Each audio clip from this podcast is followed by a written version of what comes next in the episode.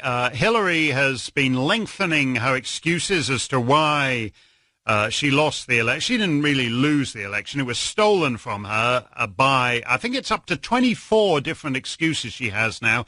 Number 24 is Content Farms in Macedonia.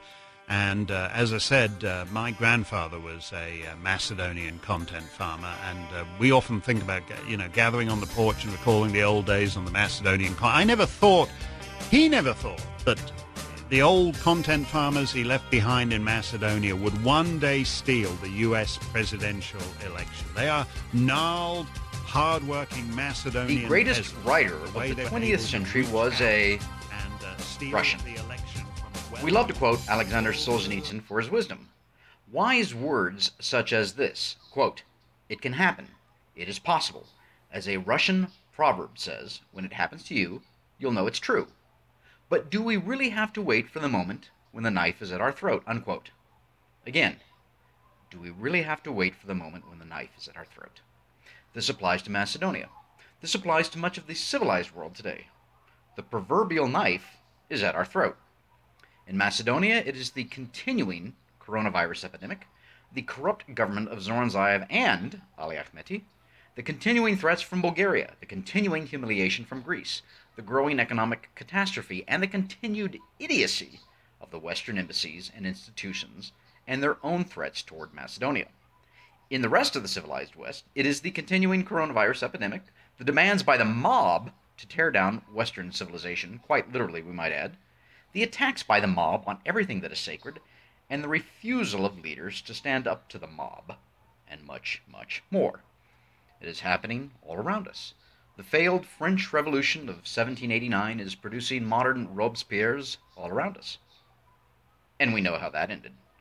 We'll discuss all of this and more in this episode of the Macedonian Content Farmers Podcast. I'm Jason Miko, coming to you from the foot of the still burning Catalina Mountains in Oro Valley, Arizona. And this is Cvetin Chilimanov calling in from the world COVID capital, Skopje, Macedonia. What uh, what are the numbers today? Um, uh, five dead and a little over, over a hundred uh, newly infected. Uh, the hospitals are overflowing. We had like uh, up, up, up to I guess a hundred uh, patients in the you know the most difficult wards, you know the difficult cases in the two hospitals which are set aside for this. Uh, in April, when we thought all thought it's like the peak in mid and late April.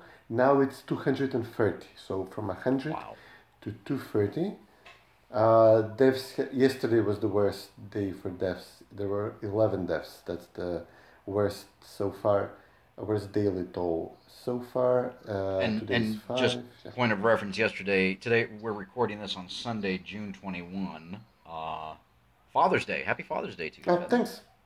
uh, yesterday was june 20th the official start of summer you had the highest death toll you said 11 i think Yeah, 11 was the worst, and Yeah. uh, we've gone to almost 200 uh, newly infected cases a day. Today is a Sunday when we're recording, so I guess less uh, testing over the weekend. So uh, 100 were uh, detected uh, new cases, but uh, in other days over the past two weeks we had up to 200. and you have elections in less than a month july 15 i Yeah. think uh, we, we took a last week i was out of town visiting some Mm-hmm. friends in minnesota uh, so we didn't do a podcast so we did this two Burning weeks some ago targets, what's that oh yeah looting we some did. targets. My, my I was, I was with uh, three uh, three old high school buddies, um, old in every sense of the word, uh, and uh, we we did. Uh, yeah, I flew into Minneapolis, St. Paul. One of my buddies took me, who lives there, outside of Minneapolis, I should say, one of the suburbs, took me around to show me some of the areas that had been targeted and Yeah? burned and, and Oh. whatnot. Yeah. Um, It's like a tourist then- attraction now. yeah, but then we went up north to go fishing. Um, Uh-huh. So anyway, uh, all to say that uh, we, we skipped last week uh, with the podcast, and, and two weeks ago when we did uh, episode 75, we didn't have a date on the elections. Now we do, July 15, Yeah. um, and in the middle of a coronavirus epidemic and, and uh, all the other trouble in the world. Uh, so, oh, um, elections. so we got, and I, I think two weeks ago when we did this, we Ali Ahmeti hadn't opened his big fat mouth and started demanding that uh, the next prime minister be an ethnic Albanian. Mm, yeah. Um, but now he's running around saying that, that uh, the next prime minister has to be an ethnic Albanian. Where he comes up with that, he's smoking dope or something, which wouldn't surprise me because Dewey, which came out of the National Liberation Army, so called, was a, you know, the NLA was a known um, trafficker in women, girls, drugs, guns, etc. So it wouldn't be wouldn't surprise me if he's smoking dope or something stronger. Mm. Uh, but he's demanding that the next prime minister be an ethnic Albanian. Uh, what can you tell us about the? Uh, now, see, we're not officially in the campaign mode yet, are we yet? Uh, well, officially no, but it should be like uh, what's it like? I think twenty days before the election. So like tomorrow, the day after, it Yeah. should be uh, official campaign mode, and uh, Campaigning Uh, in the age of Coronas. yeah, it looks very weird. I mean, just a few people gather here and there to listen to uh, the party leaders. Uh, um, Serbia is voting today. They are having the first corona election in the region, and it's about 10% under the turnout they would normally have. I mean, they don't have stellar turnout, it's like 55 60 now. It's uh, it's gonna be like 45 uh, the turnout, and something similar, I suppose, is gonna happen with us. Except that okay, in Serbia, it's not. It's a mute point who wins. In Macedonia, it's not. So we'll see. There is even like a bizarre prediction or you know uh, that uh, the government has it's seen as clueless it's seen as hopeless in the handling of the coronavirus uh, because every other country in the region has declared victory they're opening the borders they're you can go from I don't know, bulgaria to greece no problem and uh, montenegro declared an end to the crisis and croatia etc uh, and we're by far the worst. So it's very damaging for the government to uh, you know, to have these numbers at this time. But then they, this is now baked in the cake of their standing of electorally. Now for them, it's politically, it's probably even better that the numbers stay bad, and they, I guess, you can influence this by over testing or under testing, uh, because uh, you know uh, they're not going to be made to look more competent in the next uh, uh, 20 days, but they will. They can discourage more and more people from voting, and they, I guess they assume that uh, uh, all the independents, all the soft voters uh, who maybe believed Zaev, believed Katica Janeva in 2016 are now so thoroughly disgusted by them that they would be vote, voting VMRO or for some of the protest parties. Uh, so Zaev would now basically, you know, if the numbers remain bad uh, until the election or are made to look bad, then, uh, you know, Zaev can hope that he can drag out his hardcore supporters. VMRO are going to drag out just their hardcore supporters. And Zaev hopes that he can do something with, you know, uh, ballot stuffing in the Albanian districts, bribing the Roma voters, which is going on massively, bribing the public administration. So he hopes that he can win or at least lose by a smaller margin in a low turnout election. So this is his plan right now. Interesting. Um, and on top of that, we've got the continuing uh, scandals. Last week, both Katica Janeva and uh, Boki 13 were sentenced. Katica to seven years in prison, Boki to nine Mm. years in prison. And there was a pretty dramatic uh, scene when uh, Boki 13 was speaking before the court and basically said, uh, if you want to know where to find the money, uh, Mm. it's with Zoran Zaev and his brother Vice. At which point, the two policemen around him stood up to uh, Yeah. quickly escort him out uh, of the room. Uh, now he's now he's finally saying that he wants to talk. He wants to talk to uh, one of the prosecutors, I believe. And there's another trial that he's involved in coming up. Mhm. Correct? Yeah, it's uh, gonna start before the elections. It's, it's racket Wow. too. It involves some SDSM officials as well, not only uh. It involves uh, Frosina Remenski. Oh my goodness. Okay, right. So you've you've you've got that. Um, you've got the uh, Ali Ahmeti and his shenanigans. You've got Coronas, or coronavirus. You've got this morning. There was apparently a bombing of the Yeah. uh, the the VMRO vice president's uh, home, or no, one of their businesses. Yeah, it's a it's a bakery. Okay. And Yeah, what, what? Bad. It's looking bad. Definitely. Uh, where to begin? I mean, it's so Yeah, much. well, yeah, I know. There. So as as, I, as Uh, I as we stated in the uh, started in the monologue, you know, the knife is. Uh, do we have to wait for the moment when the knife is at our throat, as Alexander Solzhenitsyn Mm. said? Um, and you and you just wonder. I wonder, at least, uh, if um, if the Macedon the Macedonians are the ones who are suffering the most. It's your your you know the good people of Macedonia who are suffering as a Mm. result of all this. And are they going to stand up and say they're not going to take this anymore? Are they going to throw uh, SDS and Dewey out of office? Um, you know, I, I don't know. Like you said, I don't know where to begin. Um, Yeah. yeah the, the bomb attack. This is. Uh, well, yeah, are we going alphabetically? Ahmeti. no. Yeah, right. Okay, Ahmeti bombing let's uh, coronavirus. Uh, Yeah. Dan Donchev would be D. Uh, Yeah, yeah, yeah. or Boki is also B. Oh, Boki, right? Yeah. Uh, so, um, so let's just let's just stay on elections here for a little bit. Um, so, is there going to be an uh, OSCE ODIHR mission coming to Macedonia? They announced seven people. Seven? Seven observers who will be working out of Skopje, they said. So it's not even like a fig leaf of a mission. It's a complete sham. It's a complete disaster. I mean, Zaev got everything he wanted out of the election negotiations. VMRO got nothing. The date is uh, far closer to the date uh, Zaev proposed, a low turnout corona election. The OSCE mission is going to be there in name only. There are so many restrictions on entering Macedonia, so for foreigners, so it's uh, going to be a joke. The mission is itself very pro SDSM. They have a former Soros official, an American diplomat, who is the deputy head of mission, and it's been uh, you know thoroughly subverted through the years to you know to, to the point uh, it's ridiculous outfit. So um yeah, it's going to be a completely fraudulent election. And election this year, the fifteenth, is a Wednesday, I believe. Normally, elections in Macedonia, elections in Europe, are almost always held on a Sunday, uh, which I found Mm. interesting. Um, so I assume that uh, people get the day off to vote. Um, I don't know how they're going to Yeah, they did not explain this. Well, as you well. mentioned, Serbia is voting today. Mhm. Yeah. There was not a good explanation from why this is so, why we vote on a Wednesday.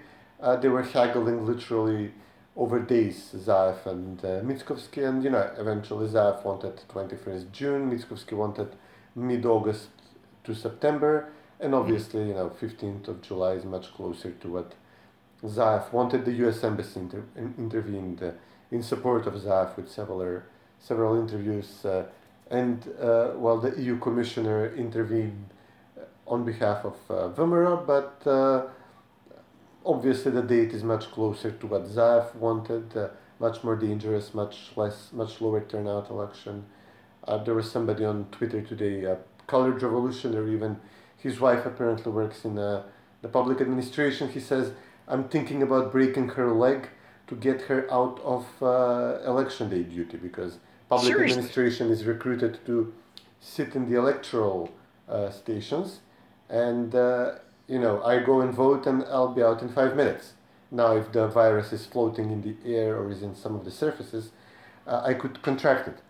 But the person who stands there and welcomes for like uh, 12 hours uh, welcomes uh, uh, hundreds of voters uh, it's they're in much greater threat and there's going to be 35,000 public administration people like this lady whose husband now wants to get her out by faking injury or actually breaking her leg to to save her from interacting with 300 of her neighbors uh, on election day so yeah we have that going on Well, this is going to be a royal hot mess, uh, is what it's sounding like. Um, as as you mentioned earlier, the Serbs are voting today. It'll be at least instructive, I think, to see how they handle the mechanical process of actually voting uh, in terms of you know the the uh, the election volunteers and then you know lining up to vote and things like that. That will be uh, instructive to see how they do that, how they accomplish it. Um, but yeah, if the if the rate,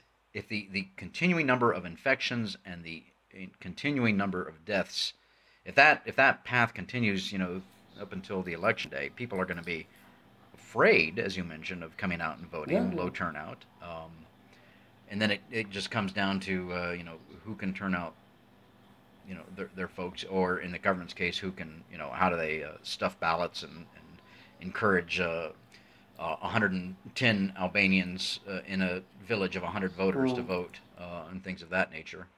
Uh, well, okay. I guess this is something that we will keep we will talk about each week until the elections. um, let's. Um, you mentioned that the uh, the deputy observer of OSCE is an American. Is that correct? Yeah. Uh, what, what was his name? Jeff Goldstein. He was brought here shortly before uh, the Colored Revolution, and I knew him from DC. He worked for Soros. He was a U.S. diplomat. Okay. He was a you know plush, you know, comfortable position in the Soros, uh, um, the Open Society Foundation in DC. So there are you know bunches of Soros-funded think tanks in, in DC, but this is the one which bears the name of uh, Open Society, and he's now, you know, deputy head of OSCE. I think he was until recently, at least I'm sure, and um, basically subverted the organization in full, hmm. uh, to the extent that now you know we have had a response today from the EU ambassador about the bomb blast in the shop of uh, Vlad- Vlado Misajlovski, the VMRO mm-hmm. deputy leader. But uh, you know, I, am definitely not counting on OSCE including this in the report, making an issue out of this, uh, making phone calls, uh, getting people, you know, to warning the government, as they would, as, as they did VMRO in for the 2016 elections about any minor thing that would happen now. They would basically ignore huge things, huge problems with the electoral process uh, going on. I mean, VMRO would be, and OSCE would respond to this. VMRO would be accused of uh, bribing TV stations in 2016, and they had uh, another so- Soros uh, uh, Foundation uh, expert brought in to oversee the media before the elections. Today, we, we actually have a blackout. There is no television. There was no television until half an hour ago. Really? because the government is trying to ram through a, a decree, not even a law, uh, to force the cable operators, Deutsche Telekom, Austrian Telekom, etc., to give money to the five big TV stations in the country for broadcasting their program. So this is literally trying to bribe the TV stations weeks before the election. Wow. Uh, with someone else's money, with, with the, not even with the budget, which is the usual way you bribe somebody. Uh, the government wants to bribe the TV stations with a transfer from uh, the cable operators, uh, and this would definitely translate into hugely favorable coverage for SDSM if they are given millions of euros just before the election. Mm-hmm. And the cable operators are protesting this. They have uh, stopped broadcasting of all programs, everything, wow. for uh, an hour today, and they want to. So we, we may have elections without television, uh, the way things are going, and uh, I mean, OSCE would would be screaming bloody murder if this something like this happened during VMRO, but now they're like, yeah, who cares? We have ah. we're gonna we may have seven foreign observers and seven foreign observers. Well. Wow. Hey, but hey, you're in NATO, so mm. um, that makes everything right. That yeah. makes everything better. That makes everything yeah. good. So, did Goldstein? Did he uh, happen to graduate from Yale or Georgetown? Do you know? Oh, you know where I'm going with this. no, with we this. had the Yale Mafia here. Yeah, we had the Yale Mafia with Reeker and uh, and Bailey, Bailey here. Well, and that's friends from Yale. Yeah, I, I, I, saw your tweet this morning, and I was actually thinking about it last night. And so, you know, uh, let's, let's, transition slightly to uh, the global mob, uh, the mob, as uh, Douglas Murray pronounces it. Um, so um, Yale University, where of course, and Georgetown, where probably upwards of 70, 80% of the State Department uh, employees uh, uh, graduated from. Um, and Jess Bailey, the former U.S. ambassador, Phil Reeker, the former U.S. ambassador to Macedonia, both graduated from Yale. Yale, of course, is one of the elite schools here in America. Old, very old, prestigious school. Um, but uh, obviously, like many things, Yale is named after a human being. It's named after uh, Elihu Yale, who was a slave trader. Uh, Georgetown, likewise, while it was established, I believe, by the Jesuits, uh, at one point in their history, they had to uh, they had slaves and they had to sell them, uh, some of the slaves, to raise money for the school. Uh, so Kate Burns, the current U.S. ambassador, uh, is a graduate of Georgetown.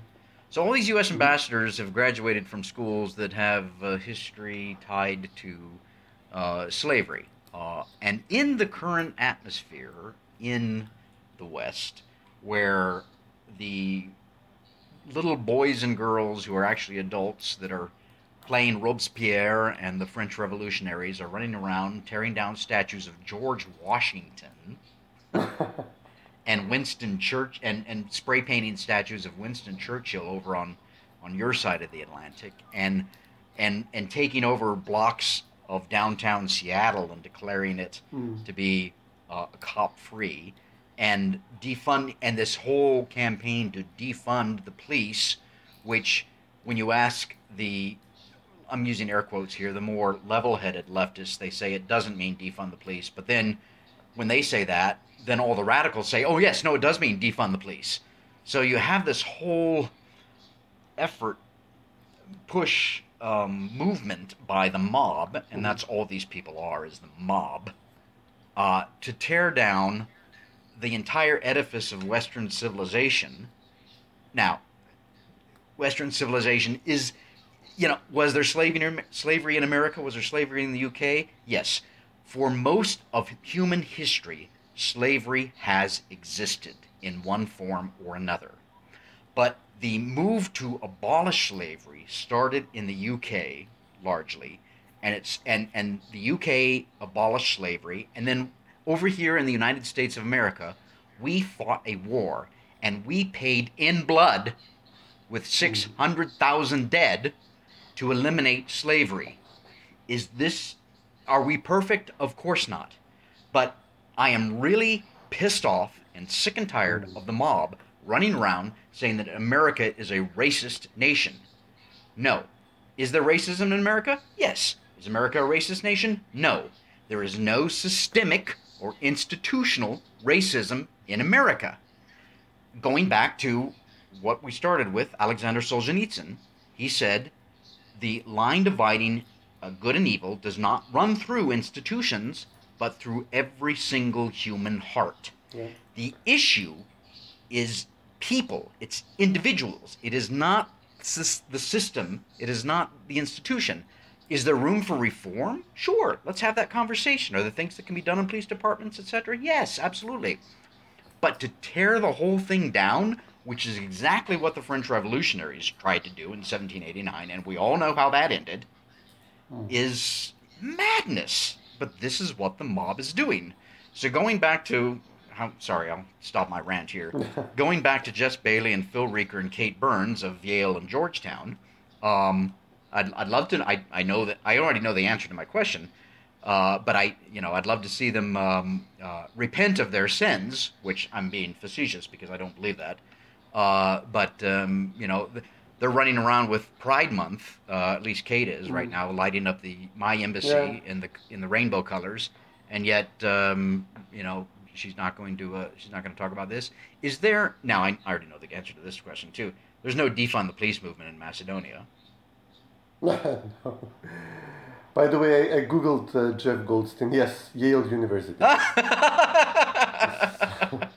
so um, while, while you were ranting, I googled the, and uh, you know, obviously Good. the, the seminal book on conservatism, uh, uh, God and Men at Yale started. yeah, uh, exactly. by pointing out all the problems with uh, this particular faculty and uh, university and uh, how it's going to destroy civilization at some point. And I, yeah, I guess we're we got to that point. Yeah. Well, and again, for the record, in, in case some people might be confused, I am not advocating renaming Yale or Georgetown because of their past association with slavery. Uh, that's just you know, the, you know. Actually, this is something I've been thinking about a lot, and I'm going to switch subject slightly. But you know, I've read the entire Bible a couple times, and I read parts of the Bible every day. And one of the things that I love about Scripture, both the Old and the New Testament, is how God used both ordinary people as well as real failed people to accomplish his purpose. You know, all of the patriarchs of the Jewish nation, starting with Abraham, uh, all had some sort of major problem. I mean, Abraham gave uh, Abraham's wife Sarah uh, couldn't conceive, and so she said, "Here, sleep with my handmaiden Hagar." And so Abraham did, and that's why we have now the the Arabs and the Israelis and the Jews, mm-hmm. uh, and, and that that that rivalry goes back to that. Uh, but every single major figure in the Bible uh, who was a leader and who did something great was also a failed human being and had major flaws. Not a failed human being, but a, a, a, human being with flaws. You know, as Immanuel Kant says, we're all part of the crooked timber of humanity. And so, yes, our history uh, of the United States, of the UK, of Macedonia, everywhere has, has got problems, but you don't just tear it all down, which is what the mob yeah. wants to do. Anyway, sorry, second round. Yeah, this is sure no, this is like a huge continuation of the colored revolution in Macedonia. Yes. Uh, the destruction of uh, erasing names, uh, erasing identity of nations, uh, starting all over again, uh, forgetting, abolishing history, uh, trying to project contemporary values held by, you know, in some cases just like a best portion of the contemporary uh, citizenry onto past heroes. And, you know, some guys tried it here, like there was a earnest historian uh, uh, who's quite sympathetic to the Bosnians, actually, who said, yeah, but, uh, okay, but, you know, uh, Muhammad was a slaver, Ottomans were a slaving feudal empire in the Balkans, oh and obviously... Yes um, I have, although white Christian have far more grievances than even a black, not to mention a white Muslim from the region, uh, if we go back 500 years. So he, but the guy says, well, there is no uh, monuments, you know, the Ottomans were not in the habit of building equestrian statues to them sultans, but they did build something, and that something is uh, mosques, often on top of uh, uh, churches seized from the Christians and then turned into mosques. So it, you know they have the name of uh, so like the most biggest, most you know the, the most beautiful mosque on uh, European soil, I, I guess, uh, uh, is in uh, Edirne, Adrianople, the Sultan Selim Mosque, Selimiye. and you know even by Turkish standards, even in Turkey, people want to ban Selim as brutal uh, toward uh, like religious sects in the, within Islam.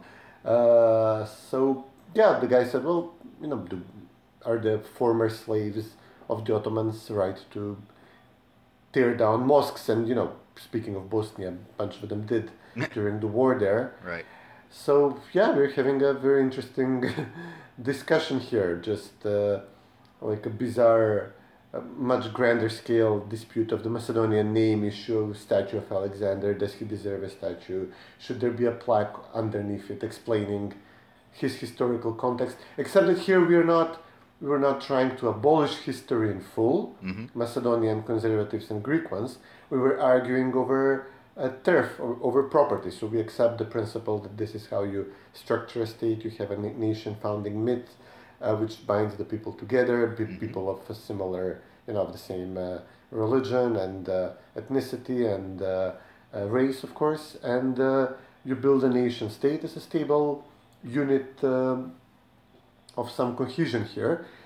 so we were Greeks would not, do not demand that we tear down the statue on anarchist or you know anti-civilizational reasons. They wanted this done uh, for uh, it's a turf war between two nation states, but there were quite a few leftists on our side which were supported by the Greeks, by the U.S. embassy, by uh, other uh, by regional nationalists who you know used them as useful idiots who would be sent out to claim, well, why do we have a statue of a conqueror who did nothing good but kill ten, tens of thousands of people in Tyre and uh, you know what have the Macedonian imperialists ever done for us.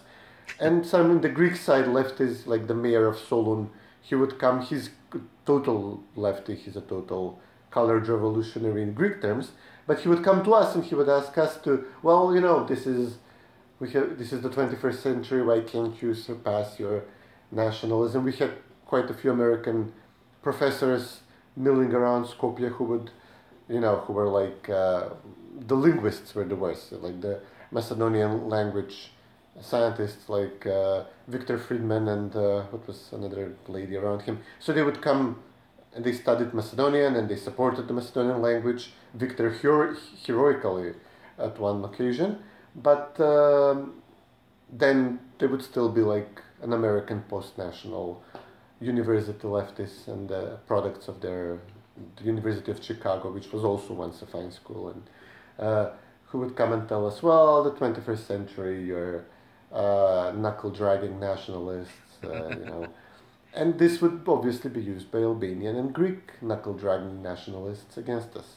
Right. These useful left It's like just like in the U.S., you abandon your own history, your own heroes, your own nation founding myth. It's not going to be replaced by post-national utopia, but just the identities of the uh, migrants you have now, or the you know uh, uh, First Nation, uh, what you call them, Native Americans, or uh, the Latino identity, if they you know manage to uh, skip this stage of uh, Talibanism in your country, you know your American identity is going to be replaced by these competing Balkanized identities. It's not going to be like a strong post-national identity because that's never been done before. Exactly. Yeah. Good. I like that. It wasn't quite a rant. It was a rant, but it wasn't. You didn't yell enough like me. Well, I had time to, I Hey, guess, absorb the, um, my anger.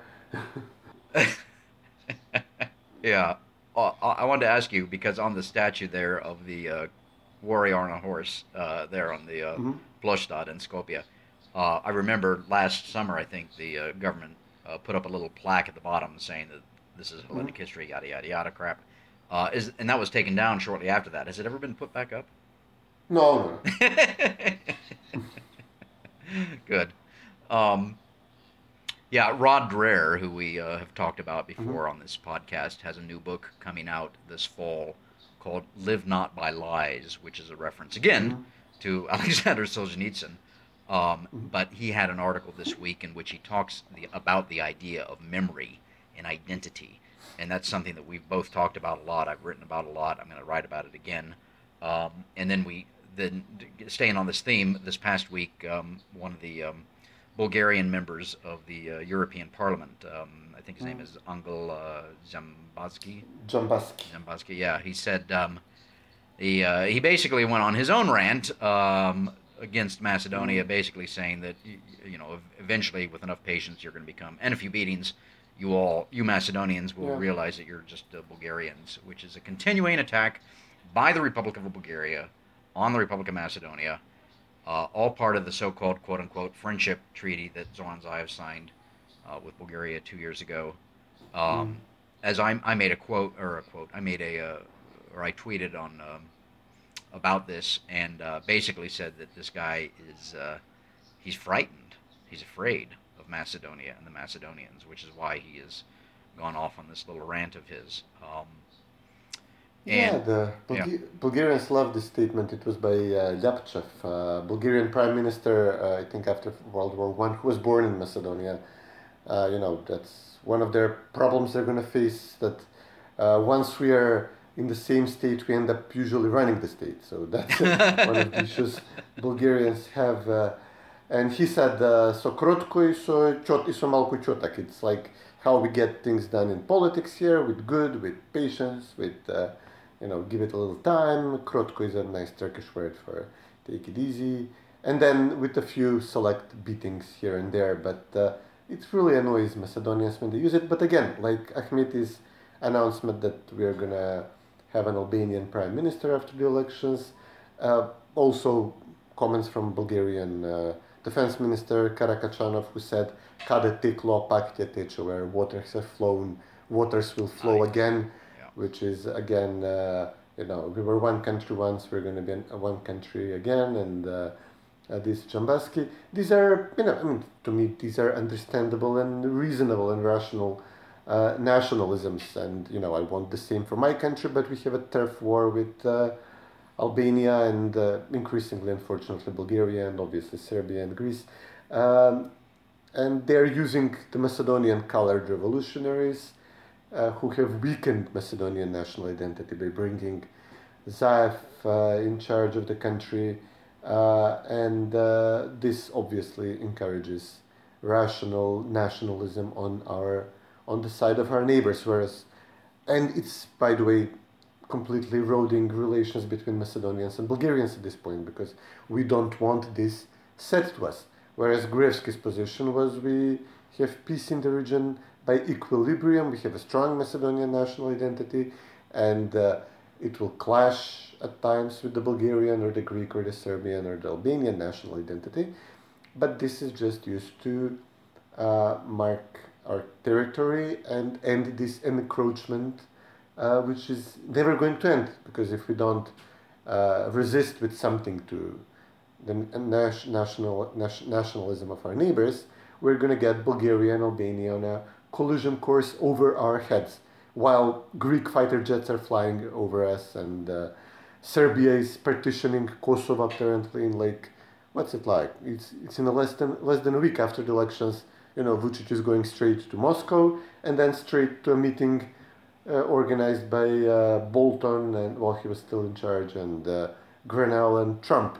Not, and, Bol- not Bolton. You know, well, well, well, Bolton set it up. Yeah, right. And then, yeah, yeah in, initially and uh, the whole process. And you know, is there possibility that uh, a Balkan summit chaired by Trump could result in interesting outcomes? Yeah, yeah, there is, and. Uh, uh, the outcome is obviously partitioning uh, Kosovo to some extent, in ex- you know, giving territory to Serbia in exchange for Serbian recognition of what's left of Kosovo.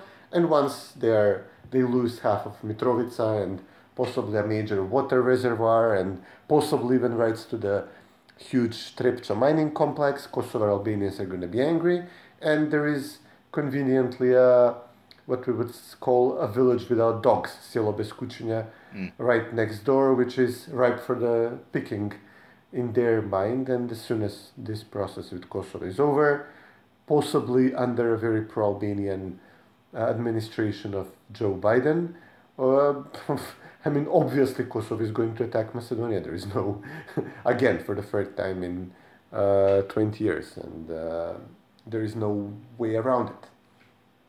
Well, let's yeah that so that um, White House uh, meeting that you just mentioned there is on the 27th, which is a week from yesterday. So it's Saturday the 27th, I believe.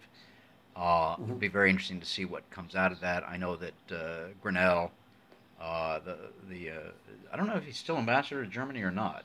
Um, I don't think so. I think he left. Yeah, but he's um, I forgot what title he has now. But anyway, he's not a um, he, obviously he's not a, a career diplomat. He's a uh, he was appointee, um, but he has been hinting strongly that if the uh, if if Kosovo doesn't do what he would what the Trump administration would like it to do, then yeah. it's time to wind down the troop presence at Bondsteel, um, which has been mm-hmm. there since uh, 2000 think. Yeah, 2000. Um, so that that's yeah, we'll we'll be certainly be talking about that next uh, next week. Mm. And monitoring that, you know, I don't know. And you mentioned the the possibility of a Biden administration. Yeah, kind of touching briefly on the U.S. elections here. It does, if the elections were held today, Biden would probably win. Um, but the issue is not Biden because Biden is just a, a empty vessel at this point. He is a placeholder for whoever his vice mm. president is we all know, everybody knows, the mainstream media knows, the Democrat Party knows, Joe Biden knows that he is non compos mentis. Um, he is, uh, you know, mentally and physically, he's not up to the job of being president. And so that's why, uh, and I think we've talked about this before, whoever his vice president is, is going to be the more important pick. Most important. Mm. It's going to be the most consequential vice presidential pick of our lifetimes, that's for sure. Um, yeah, but with the entire State Department supporting him and uh, the extensive Albanian links the uh, Biden has had, there is obviously going to be uh, the Deputy Assistant Secretary of State, the assistants. Uh, you know, they might even keep Reeker in this position. What what would be the at this point? What difference would it make? Uh, and by, by the way, uh, Grenell, he graduated in a small Christian university in Missouri. So Oh. that's. Uh, but then he went to Harvard for his uh, master's. We'll have to see what the- links uh, Harvard has to slavery. Um, Yeah. in the jo- John Kennedy School of Government. Oh, there you go. we. Canceled John Kennedy yet? Uh, John Kennedy, he, has he been cancelled? Any statues of his um, been not destroyed? not yet, but but they are going after. So the um, the sixteen nineteen project, which if our viewers, Mhm. our viewers, our listeners haven't heard about, is a project in the New York Times, which basically seeks to define America as having started in sixteen nineteen. It didn't start in seventeen seventy six, and uh, the whole country has been based on racism since sixteen nineteen, which is a bunch of bullshit. Um, but uh, where was I going with that? Uh, oh, I know. This the the author, uh, the impetus of the 1619 project, uh, Hannah Nicole Jones, I think is her name, or Hannah Nicole Smith. Anyway, she is she bas- she is leading the charge now, which we won't get into now, to go after Lincoln. so Yeah, yeah, they, they will. The mob will go after Lincoln. Of course, going back to the issue of the mob, you can never appease the mob. That's rule number one. Yeah, so don't even yeah, start. Never apologize. Yeah. Never, yeah, ne- never break eye contact. Yeah, just you keep can- a stick and uh, uh, what was it like? Uh, uh, diplom- It was something like definition of diplomacy: sweet talking the dog while while with your right arm you're uh, feeling for a stick. Stick, exactly, right, yeah. Hit it on the head. Yeah. But, but but but going back to a, a Biden or whoever's vice president of his administration, I just I did read an article before we got on the phone here. Uh, Eliot Engel, who is the chairman of the uh, House Foreign Affairs Committee, or is it Foreign Mhm. Relations? I can't remember. Um, but probably the biggest supporter of all issues Albanian in the United States House, uh, is facing a very tough primary race in New York.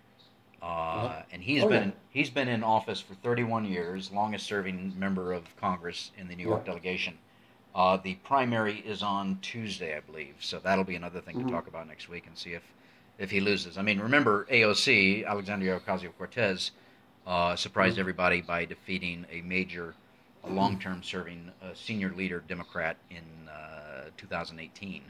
So uh, we'll, Yeah. we'll see what happens to Engel. Anyway, Yeah, Engel made uh, some statement like he was meeting some Black Lives Matter guys, and he said, "I wouldn't even talk to this rabble if I have the primary coming up." Uh, And he was caught on hot mic, and this was the, this was. But I mean, there's so many of them. I'm even you know on both sides right. to the extent that you know some of the worst damage on Macedonia in 2001 was actually done by uh, an assistant, a person in the office of uh, Mitch McConnell. So All right. It just yeah, the Albanian uh, uh, you know nationalism project came at such a moment, I guess, in the U.S.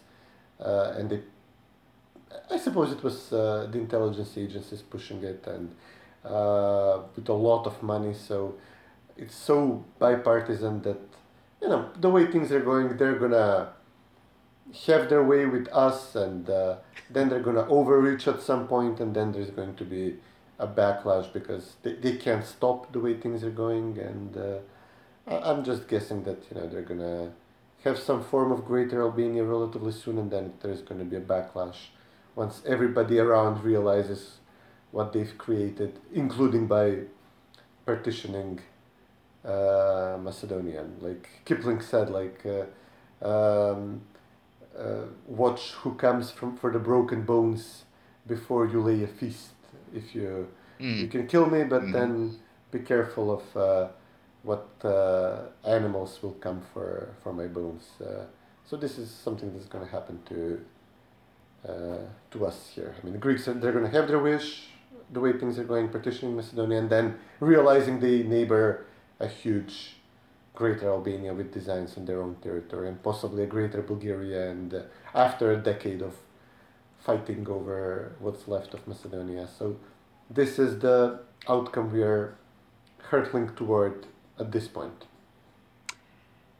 Yes. Well, there's there, there yeah there's there's going to be some major backlashes going on in Macedonia, in the United States, the UK, everywhere where the mob is is uh, is attacking. Um, You mentioned Kipling there, my favorite. I'm not much into poetry. I've got a, a couple of favorite poems, Hmm. uh, including um, Yeats' uh, uh, The Second Coming. But my favorite Hmm. Kipling poem is uh, If, which I think is Mm. appropriate for today, this this age, this time that we live in, because it, it- it starts out if you can keep your head when all about you are losing theirs and blaming it on you, if you can trust yourself when all men doubt you, but make allowance for their doubting too, if you can wait and not be tired by waiting, we're being lied about, don't deal in lies. We're being hated, don't give way to hating. And yet don't look too good nor talk too wise. And it just goes through that, and it says, uh, you know, if you can keep your head when all about you, and the, the last line is, if you can do that, then you'll be a man, my son. Uh, which is it's uh, it's it's a it's a powerful piece of, uh, of verse, I think, and uh, appropriate for um, for our day and age when uh, the world seems to be overrun by the mob and madness. Yeah, but the mob is not going to listen to uh, old, uh, Old dead dead white man. British white male col- colonialist imperialist. the official no, point you, of no, imperialism. that that that's true. But but for us who have more or less level heads, uh, I think I think this is more appropriate for, for those of us who who uh, are conservatives who believe in the importance of the past and memory, uh, the nation state sovereignty, limited government. Uh, you know all of the things that make us uh, conservatives and, and have built up that have allowed us to to you know enjoy the fruits of democracy and capitalism, uh, which the mob wants to tear down. So that's if is important for people like us. So and maybe that's the right way to end this uh, this podcast this week. Yeah, enough poetry from us. right. All right. Good talking to you, Sven. Yeah, you too, buddy. Take care. Watch out for all the fires out there. Indeed. Thanks. Take care.